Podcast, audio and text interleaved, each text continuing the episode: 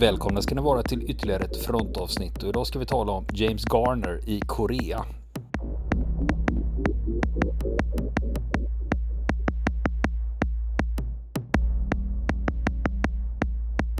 Ja du Niklas, kommer du ihåg skådisen James Garner? Ja, det ringer en klocka men jag får nog leta i de bakre magasinen. Nej, men jag kan dra det lite snabbt då. Ja. Här i Sverige så är jag mest känd från tv-serien Rockford tar över. Ja, nu ja. Ja, nu just trillar poletten ner. Ja, just det. Då vet du hur ja, han ser ut. Va? Just det. Ja. Just det. Eh, men men han, han är, det är ju egentligen där, där han är mest känd för oss svenskar. Men han har gjort mängder med filmer och tv. Mm. Och han var skitstor i Hollywood på 60-talet. Då gjorde han westerns.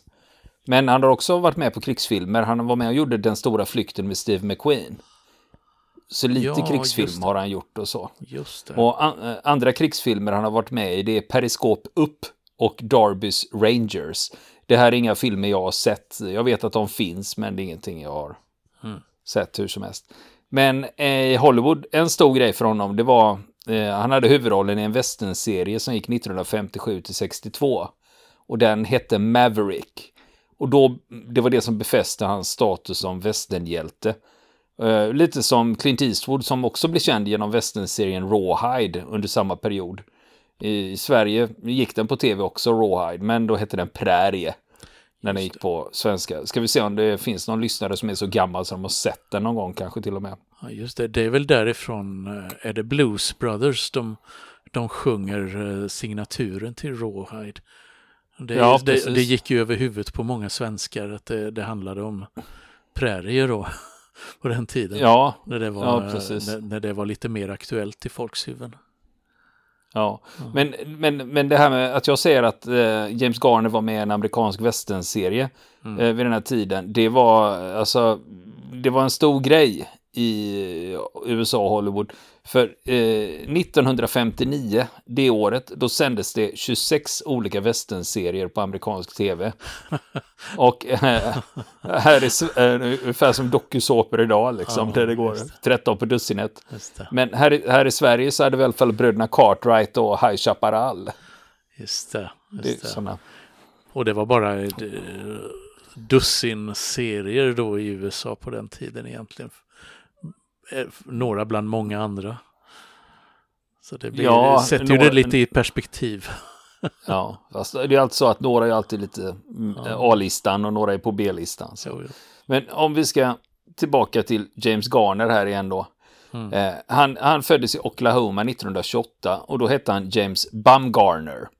Eh, och det är inte så svårt att fatta varför han skaffade ett eh, artistnamn om man heter Bumgarner i efter, efter. Nej, det kan man ju ha namnet emot sig i många sammanhang om man har, heter så.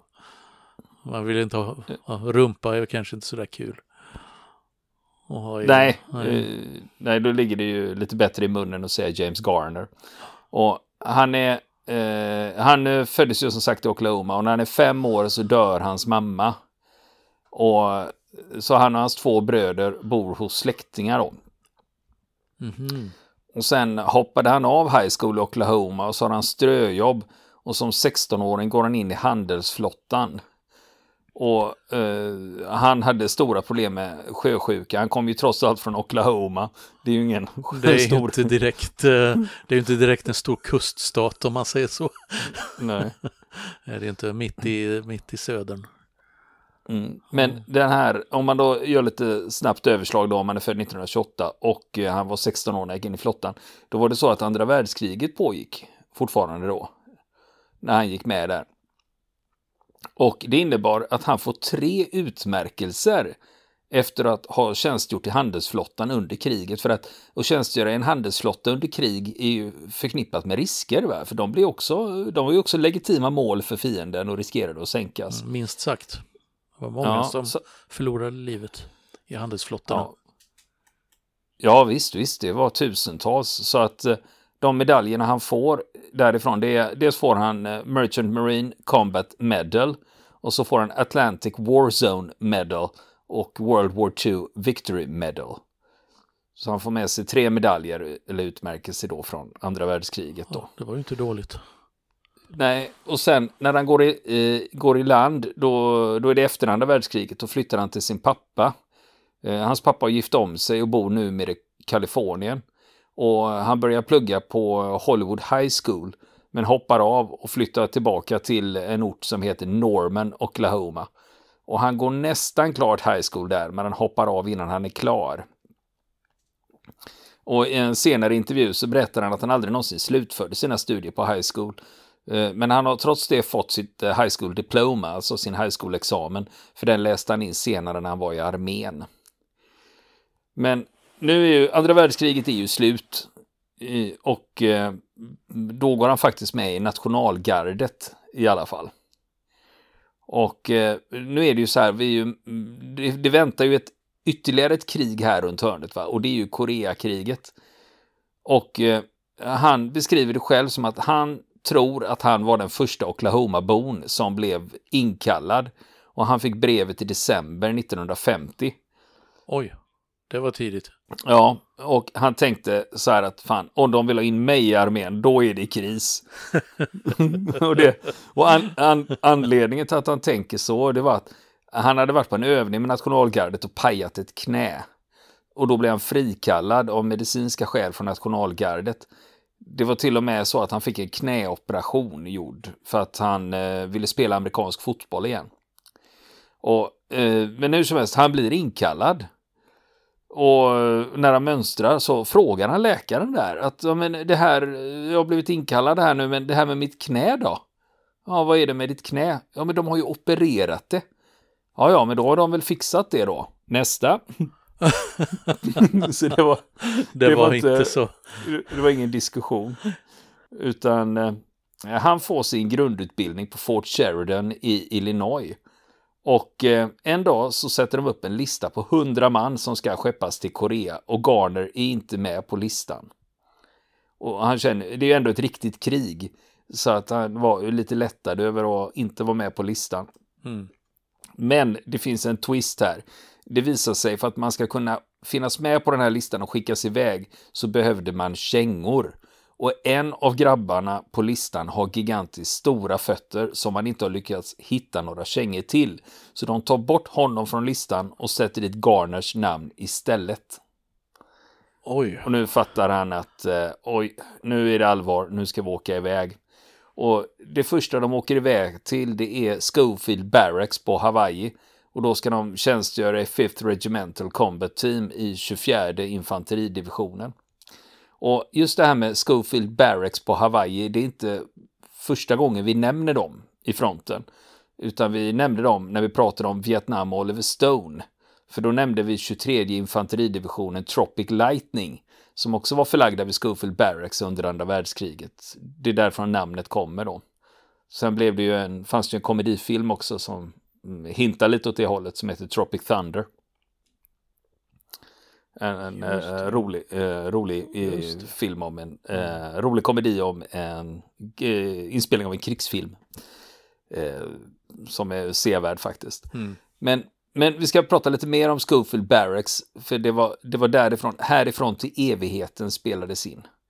Och eh, härifrån till evigheten, det bygger ju på en av James Jones romaner.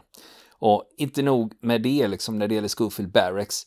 Eh, du kommer ihåg Pluton B i Vietnam, tv-serien. Ja, just det. Ja, just det. Tour of Duty heter ju den i ja. original. Första säsongen, den spelades in vid, runt Schofield Barracks. Men sen flyttade den till Kalifornien säsong 2 och 3 och då fick de hålla till godo med den gamla inspelningsplatsen för MASH. Uh, och den här serien, Tour of Duty eller Pluton B Vietnam, den kan vara lite lurig att få tag på. Men uh, om man går till Facebook och söker på Tour of Duty Episodes och så går man med i den gruppen. Den är stängd ah. så du måste få ett medlemskap godkänt. Och så klickar man på album när man är med i den gruppen, då ligger alla avsnitt av Tour of Duty där. Tänk vad de kommer att undra nu när de får en massa förfrågningar från Sverige på ett bräde. Ja, men det var ju samma sak med War Movie Zone på Facebook när vi hade nämnt dem. Ja. Och deras administratör tog kontakt med mig och sa det är massa svenskar som säger, när vi frågar dem hur har du hört talas om War Movie Zone? Och då alla skriver fronten, vad fan är fronten då? ja. så vi gör avtryck i omvärlden. ja, precis. Så, och det har också gjort att jag har en stående inbjudan att komma till Oklahoma City och träffa Kevin Hardy, administratören för War Movie Zone. Då. Ja, eh, spännande. Världen, eh, hur nätverken byggs över världen. Just det. Eh, just det, eh, Schofield Barracks, eh, den finns också med i filmen Tora Tora Tora från 1970. Och den filmen den handlar ju om anfallet på Pearl Harbor. Men vi ska tillbaka till Garner då hans äventyr.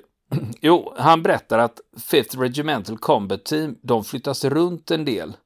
Eh, alltså rent organisatoriskt. För de hade sorterat under första kavalleriet, 45 infanteridivisionen och även en, eh, i en marinkårsbrigad. Och det innebar att förbandet hade varit med en, om en hel del genom åren. Och det här är ju tidigt 50-tal och så sent som 1948 blev armén desegregerad. Men det här regementet räknas fortfarande som ett färgat regemente på grund av en hög andel hawaiianer och asiater. Och det är också en sån sak man får tänka på när man ser eh, amerikanska filmer som handlar om andra världskriget.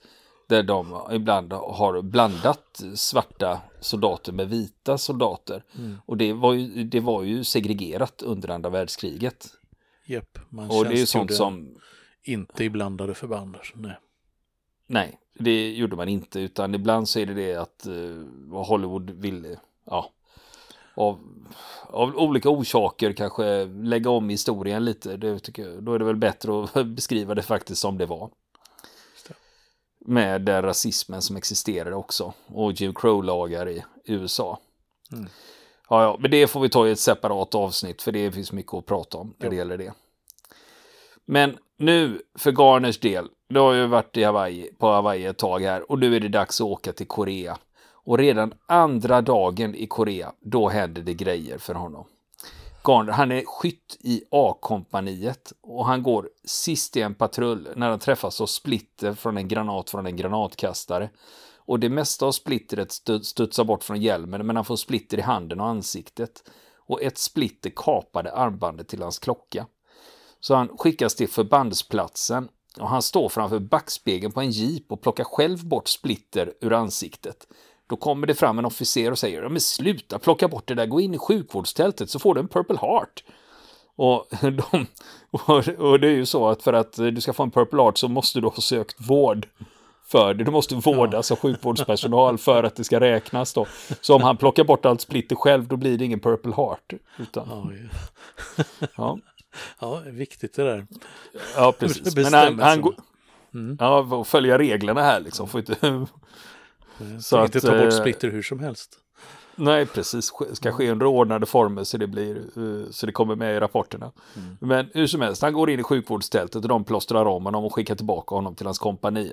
Så det var inte sådär super eh, allvarlig far, eh, fara med honom i alla fall.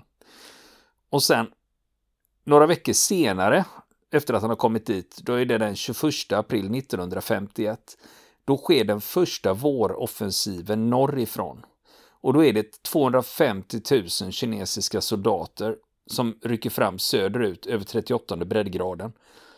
Och första förbandet som står i vägen för dem, det är 5th Regimental Combat Team, alltså James Garners förband. Och Garners kompani, de har grävt ner sig längs med en ås på regementets högra flank. Och till höger om dem så har de sydkoreanska styrkor som, som ska hålla då. Och natten den 24 april då anfaller kineserna med visselpiper och trumpeter. Och Garner beskriver att när artilleriet började slå ner runt omkring dem och spårljusen började vina runt öronen, då retirerade sydkoreanerna och blotta högra flanken. Och nu kommer våg efter våg av infanteri mot dem. Garnet tar skydd på baksidan av åsen och ser tre fiendesoldater springa längs med krönet. Han lyfter geväret och börjar skjuta mot dem. Han tror att han träffar en av dem för huvudet rycker till och hjälmen flyger av. Kineserna trycker på och de börjar få svåra förluster. Och nu har vi problemet här med kompaniet som Garner tillhör. De var 130 man från början och nu är de nere på 30 och de är omringade. Kompanichefen Captain Horace W. West säger att de ska retirera. Trots att kaptenen har nio skottskador lyckas de strida sig igenom till de egna linjerna. Garner säger själv att utan Captain West så hade de inte klarat det. Och West han fick också ett Distinguished Service Cross för det här. För den här utbrytningen och lyckades rädda återstoden av sitt kompani då.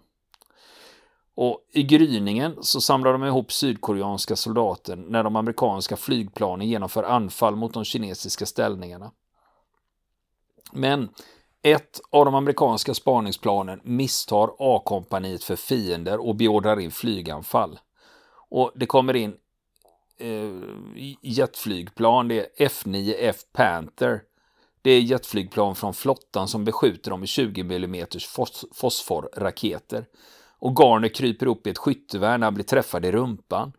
Han hoppar ur skyttevärnet och springer iväg rakt ut över en klippavsats. Och han studsar ner från branten men stoppar efter 30 meter. Axeln har gått ur led och han har skador på knäna. Men de är fortsatt utsatt för beskjutning och rikoschetterna flyger överallt. Han tänker på det gamla talesättet. Det är inte kulan med ditt namn på som du behöver oroa dig för. Utan det är den där det står till den det berör. Oh. ja. Ja, en sydkoreansk soldat har också rullat ner för branten och han har brännskador från fosfor på ryggen. De lyckas tillsammans ta sig upp för branten igen, men när de kommer upp så är åsen övergiven. Och de pratar inte varandras språk, men lyckas göra sig förstådda ändå. Och de drar sig söderut i hopp att komma fram till de egna trupperna. De tar sig ner från höjden, ner i dalen. Då ser de en samling med runt 150 soldater. Men de är nordkoreaner. Och nordkoreanerna ser de bägge slitna soldaterna gå förbi. Garners gevär hade sprängts av raketerna men sydkoreanen hade sitt kvar. Så de nordkoreanska soldaterna måste ha trott att Garner var sydkoreanens krigsfånge och att sydkoreanen var nordkorean då. Eh, och de fortsätter att gå söderut i sex timmar. Sen hör de amerikanska stridsvagnar. Och när de närmar sig de egna linjerna, då tar Garner över geväret från sydkoreanen så det ska bli några missförstånd. Och eh, så fort de kommer i kontakt med de egna styrkorna där, då skickas Garnet till sjukvårdstältet direkt. Och han flygs till ett sjukhus i Japan. Han kommer dit med axeln ur led och brännskador och fosfor på ryggen. Och knäna har svullnat upp till ballonger. Och två veckor får han tillbringa på sjukhuset. Och det här slaget som Garner har varit med om, det är inte litet och obetydligt. Fifth Regimental Combat Team har varit i Korea i sex veckor. Av 3200 soldater har en tredjedel stupat, sårats eller saknats i strid. Och den kinesiska offensiven hade hejdats av amerikanska och sydkoreanska styrkor. Och de kinesiska förlusterna uppgick till 200 000 man. Och trots att de har förlorat 200 000 man så har de inte uppnått några särskilda framsteg att tala om. Efter det här så rör sig inte fronten så mycket och det blir så småningom det som blir gränsen mellan Syd och Nordkorea. Mm. Eh, Garner han hamnade, hamnade på sjukhus här nu då i Japan och nu har han ju sårats två gånger för först har han ju fått granatsplitter i ansiktet och sen det här. Och då förs det in i rullen att han ska ha två Purple Hearts. Men någon medalj ser han inte skymten av överhuvudtaget. Varför inte och det? Ja, det är just det. För, för många år senare så skriver han till armén att han vill ha, ha sin Purple Heart. För han vill ge det till sin mormor innan hon dör. Och han fick tyvärr inget svar och hans mormor avlider 1969. Så hon fick aldrig ta emot sitt barnbarns Purple Heart. Men flera år senare så gör han ett nytt försök. Då går det bättre och det är först 1983 han får sin Purple Heart med Eklöv. Och det indikerar att han har sårats två gånger, så han fick vänta länge på det där. Så det fanns i pappren i alla fall att han hade sårats två gånger, men något, eh, de hade inte delat ut någon medalj till honom. Men själv så tyckte han det kändes bra att ha fått ett erkännande eftersom många veteraner från Koreakriget glömts bort. Och Garner skriver i sin självbiografi att det var inte ett populärt krig, det var tätt in på andra världskriget dessutom. Det var ingen som var redo för ett nytt krig så tätt inpå. Och när de kom hem var det inga parader. Och trots det här, det stupade 38 000 amerikaner i Korea. Om man då jämför det med 58 000 i Vietnam. Och han klagar över att många amerikaner kallar det för en polisinsats eller konflikt. För det var fullskaligt krig. Det som skedde där, det var inget annat det spelar ingen roll hur. Mm. Ibland är det ju så att det spelar ingen roll vad man kallar det. Oavsett om man säger att det är militär specialoperation eller någonting. Det är krig va? Just det. Precis. Oavsett vad man kallar det, precis. Ja. Och Garner själv, han hoppades ju också på att Koreakriget skulle uppmärksammas mer och han är nöjd med att det faktiskt finns ett minnesmärke över kriget i Washington. Och en annan sak han tycker är att man inte ska glorifiera krigshjältar. Eh, det är ett sätt att få slut på krig. Han säger själv att han var ingen hjälte. Om det fanns några krigshjältar i Korea var det de som inte kom hem igen eller de som blev tillfångatagna, sårade eller riskerade sina liv för att rädda någon annan. Själv säger han att han räddade inte någon under kriget utan han var mest i vägen. Och efter att, men han hade ju hamnat på sjukhus då i Japan. Och eh, efter att ha blivit utskriven från sjukhuset så, så hamnade han på basens postkontor. Och han tar på sig rollen som fixare, en som löser saker. Han ser till att det byggs en bar, att de får dit whisky och isen får de från begravningsavdelningen. Och han, han fixar också så det, det byggdes en teater och en baseballplan och de drog in vatten så de kunde duscha. Det var till och med så att de anlade en swimmingpool. Men maten var ett problem. Eh, det var ju fortfarande militärmat. Men de hade alltid tillgång till färska ägg så de kunde laga varianter av olika äggrätter. Men han tyckte militärmaten funkar så länge han slapp lök och vitlök och särskilt vitlök, det klarar han inte av. Och hans känslighet för vitlök kom faktiskt till användning i Korea. De nordkoreanska och kinesiska soldaterna åt fisk och ris med vitlök. Och en gång när han satt vakt på natten kände han lukten av vitlök. Han ser ingen och hör ingen, men fattar att fienden börjar närma sig. Men efter ett tag kan han till och med höra dem och det är en patrull på väg rakt emot dem. Och tack vare Garners förvarning så lyckades de nedkämpa den här patrullen. Att han hade känt lukten av vitlök så de kunde ligga i förhand när fienden kom. Men så har vi det här med maten då. Eh, jo, det är väldigt mycket kalkon under en period. Thanksgiving, jul och nyår.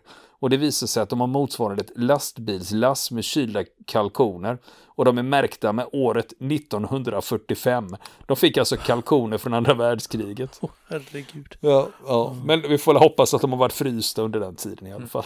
Mm. borde de ju rimligtvis ha varit. Ja, oh, gud. Men hur som helst. Eh, efter, eh, han stannar kvar där på postkontoret, han kommer inte så mycket längre när det gäller Korea. Efter nio månader så är det dags för muck. Han blir lovad en befordran om han skriver på för ytterligare en vända, men han vill hem. Men han är tacksam över att han fick möjlighet att ta sin high school-examen i armén. Och eh, om man då tittar på eh, vad det var för eh, eh medaljer han fick med sig därifrån då. Eh, dels hade vi en Combat Infantry Badge och sen hade han en Purple Heart med eklöv. Han fick också National Defense Service Medal, Korea War Service Medal, United Nations Service Medal for Korea, United States Army Presidential Unit Citation och Republic of Korea Presidential Unit Citation. Så, plus de utmärkelserna han hade sedan tidigare då från handelsflottan. Och när han kommer hem från Korea så besöker han sin pappa i Kalifornien några månader, men han har inte gett upp drömmarna om att spela amerikansk fotboll. Så han börjar på universitetet i Oklahoma, men hans knän är för kassa. Han slutar efter en termin. Och då flyttar han tillbaks till Kalifornien och börjar som mattläggare ihop med sin pappa. Men så hör han om att ett företag söker oljearbetare i Saudiarabien. Så han åker till deras kontor i Kalifornien, men det visar sig att de sökte geologer. Och det var ju inte det han var. Så att det blir inget där då. Men på vägen tillbaka på en gata i Los Angeles så ser han en skylt med ett namn han känner igen. Paul Gregory and Associates. Aha. Nu är det så, Paul Gregory var en gammal kompis som han har känt sedan 1945. Paul hade då på den tiden berättat att han ville bli agent i Hollywood och att Garner borde ingå i hans stall för han var så snygg. Han var så snygg så han borde bli modell eller skådespelare. Och precis när, han kör, när Garner kör förbi Paul Gregorys kontor, då är det en bil som kör ut från parkeringen. Precis framför kontoret så tänker han att ja, men då svänger jag väl in och kollar. Så Garner svänger in på den just lediga platsen och tänkte gå in och hälsa på Paul Gregory. Och eh, Paul är fortfarande övertygad om att Garner har star quality. Så att eh, han får börja med dramalektioner och få lite statistroller på Broadway. Och sen lite reklamfilm, lite tv-roller, lite filmroller. Men det är ju först eh, 1957 som han får huvudrollen i tv-serien Maverick. Och det är en eh, västernserie där huvudpersonen är professionell pokerspelare. Och det finns en nyinspelning, en film med Mel Gibson från 1994 som bygger på den här karaktären. Men tack vare det här så Garners karriär tar fart och han blir stor stjärna med flera stora filmer under 60-talet. Och sen på 70-talet så gör han deckaren Rockford tar över och den, den körde man i sex år, 1974 till 1980. Men 2011 kommer hans självbiografi och det är en detalj som slår ner som en bomb. Och det är att eh, Garner är väldigt förtjust i marijuana. Han rökte det första gången i sina sena tonår och fortsatte sen i 50 år. Han fastnade i det. Verkligen. Ja, mm. ja det, han, han gillade det helt enkelt. Mm. Men sen 2014 då avlider han, då är han 86 år. Och jag trodde länge att skådespelerskan Jennifer Garner var hans dotter, men så är det inte. Utan han har en styvdotter som heter Kim och en dotter som heter Greta. Och eh, en sak som är lite ovanlig om man ska jämföra honom med andra Hollywoodskådisar, det var att han gifte sig 1956 med en kvinna som heter Louis. Och sen var de gifta hela vägen fram, till han, fram tills att han dog 2014. Det är ovanligt i, i Hollywood och den delen av filmbranschen att det blir så långa äktenskap. Verkligen. Ja, ja, ja. Och, eh, och eh, de här uppgifterna, eh, den här historien, det kommer från hans egen självbiografi, den som kom då 2011. Mm. Det. Så det var ingen sån här superlång sejour i Korea, framförallt inte i, i fronten då, men han blev ju ändå sårad två gånger. Så. Just det. Vad, har, har, du sett det här monumentet i Washington DC över Koreakriget? Jag, jag, visste inte ens att det fanns något. Ja, det är väldigt speciellt. Är det. Alltså, jag, jag har ju sett det. Uh, man kan, det, det är väldigt stort och det, man kan säga att det sticker av från andra monument som jag har, har sett. Alltså de, de flesta är ju, eh, speciellt de amerikanska och, ja, och sovjetiska och sånt är ju väldigt bombastiska, pampiga och så vidare. Men det här är någonting helt annorlunda.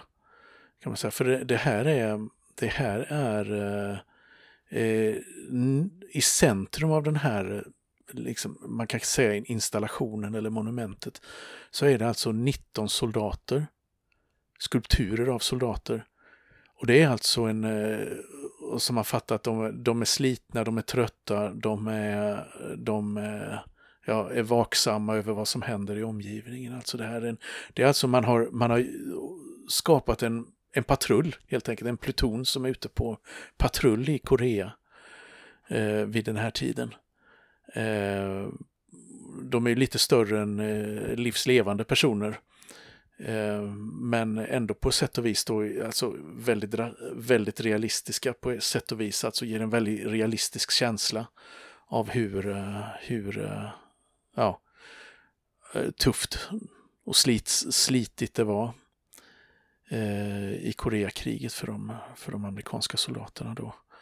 Och då, är, då, då har man alltså i, i den här, den här eh, monumentet, och det invigdes 19, så sent som 1995, ska jag eh, tillägga av Bill Clinton och av den dåvarande eh, sydkoreanske presidenten Kim Jong-Sam. Och då, då har man alltså eh, gjort så att 14 av de här skulpturerna Eh, de ska representera eh, amerikanska armén. Och tre av dem ska representera marinkåren. Och sen är det ytterligare två då, en från flottan ska det föreställa och eh, en som eh, tillhör, tillhör flygvapnet. Och, och, och, de bär alltså full stridsutrustning och så vidare och är omgivna av typiska buskar och växter då, som är ja, väldigt typiska för, för Korea. Då som eh, ska ge viss känsla av var den här scenen är placerad någonstans. och eh, sen så, eh, nu har det varit stängt då sedan förra året.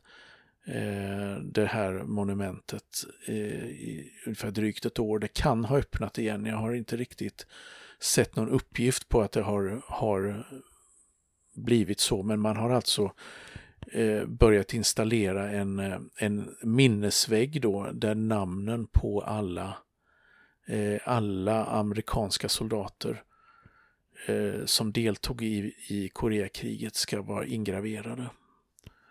Och det är ju nästan 40 000 namn som, på de som stupade i konflikten då också. Det är de det handlar om, förlåt, det är inte de som deltog utan de som stupade i konflikten då. Då är det ska 40 000 namn då som ska, eh, ska vara ingraverade på den här minnes, minnesväggen då. Um, men om den har öppnat igen, om den här väggen är klar, det, det råkar jag faktiskt inte veta för att eh, nu var det, eh, var det rätt länge sedan jag var i Washington. Och mm. såg denna.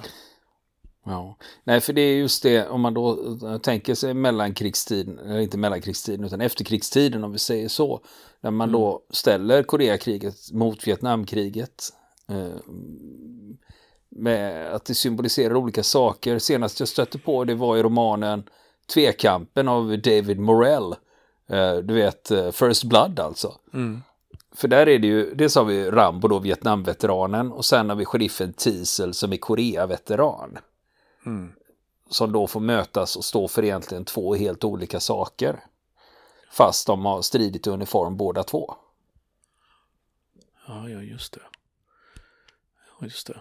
Och det, finns, eh, det finns faktiskt en annan eh, story när det gäller det här eh, monumentet också som kan vara lite intressant. Det är lite stickspår eh, som jag kan ta upp innan jag glömmer bort det. Och det är att konstnären som är ansvarig för monumentet då, som har skapat det, han, har, han bär namnet Frank Gaylord kanske ett efternamn, annat efternamn som låter lite roligt på, kan man tänka sig, mm. precis som Bumgarner.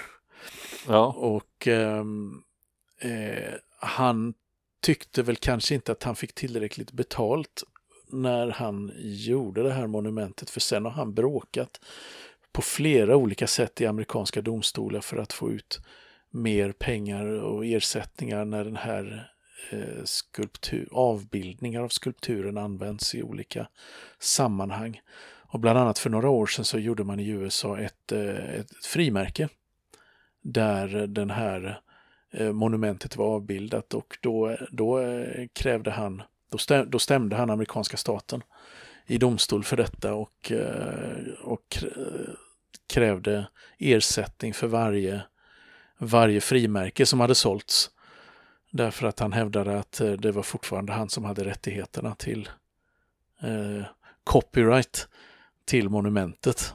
Så att säga. Men, eh, men, eh, den, men den gången så blev det, blev det nej i, i, i domstol, då det var 2010.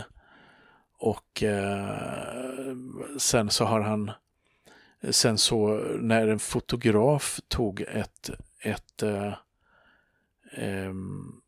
en bild av, eh, av monumentet när det var täckt av snö. Det var en, det var en bild som blev väldigt eh, uppmärksammad då och eh, eh, som, eh, som eh, eh användes då i det här frimärket. Då, eh, fotograferna fick 1500 dollar för det här. Och frimärket det såldes för, eh, det hade sålts med ungefär 17 miljoner dollar då. Eh, så många frimärken då för det här och eh, det där ledde ju till, ledde till då att uh, han blev eh, eh, det, det, blev nya stämningar helt enkelt då för det här då. Han tog en annan väg och han lyckades till slut till slut vinna den här striden så att han fick eh, han fick eh, ungefär 700 000 dollar några år senare i, i en annan domstol i ersättning för, för eh, den här avbildningen av, av hans konstverk som då hade använts på frimärket. Så han förlorade först och sen vann han efter flera års bråk ytterligare där. Och, eh, Eh, och samtidigt som det här skedde då som konstnären fick en massa pengar så har det varit problem med det här monumentet i Korea då som eh, ska hedra eh, de stupade och även alla veteraner som deltog som Garner då. Att man har inte pengar, har inte haft pengar så det räckt för att underhålla det här komplicerade monumentet då. Helt enkelt. Så att Eh, det, har varit svårt att få pengarna att räcka för att hålla det i, hålla det i skick. Men så sent som 2015 så donerade Samsung, det sydkoreanska företaget, en miljon dollar till, eh, till stiftelsen som eh, står bakom det eh, krigsmonumentet eh, över Koreakriget. Just för att det skulle användas för underhåll. Och det, det har väl varenda dollar gått till sedan dess eh, av den, den pengagåvan. Så att, eh, ja, det är lite konstigt hur det kan bli, att det kan bli sådana stridigheter kring ett eh, strid om pengar kring, på olika sätt kring ett eh, och pengafrågor kring, kring ett krigs, krigsmonument som egentligen borde vara en nationell angelägenhet. Mm. Ja, det var intressant. Då har jag fått lära mig något nytt. Mm. Det är därför man lyssnar på fronten, för att lära sig något nytt. Ja, precis. Och det gör ju vi också. Vill ni komma i kontakt med oss så kan ni göra det via vår Facebook-sida som heter Fronten. Det är inga problem för er att leta er fram där. Eller också så mejlar ni på vår mejladress och det är frontenpodcast.gmail.com.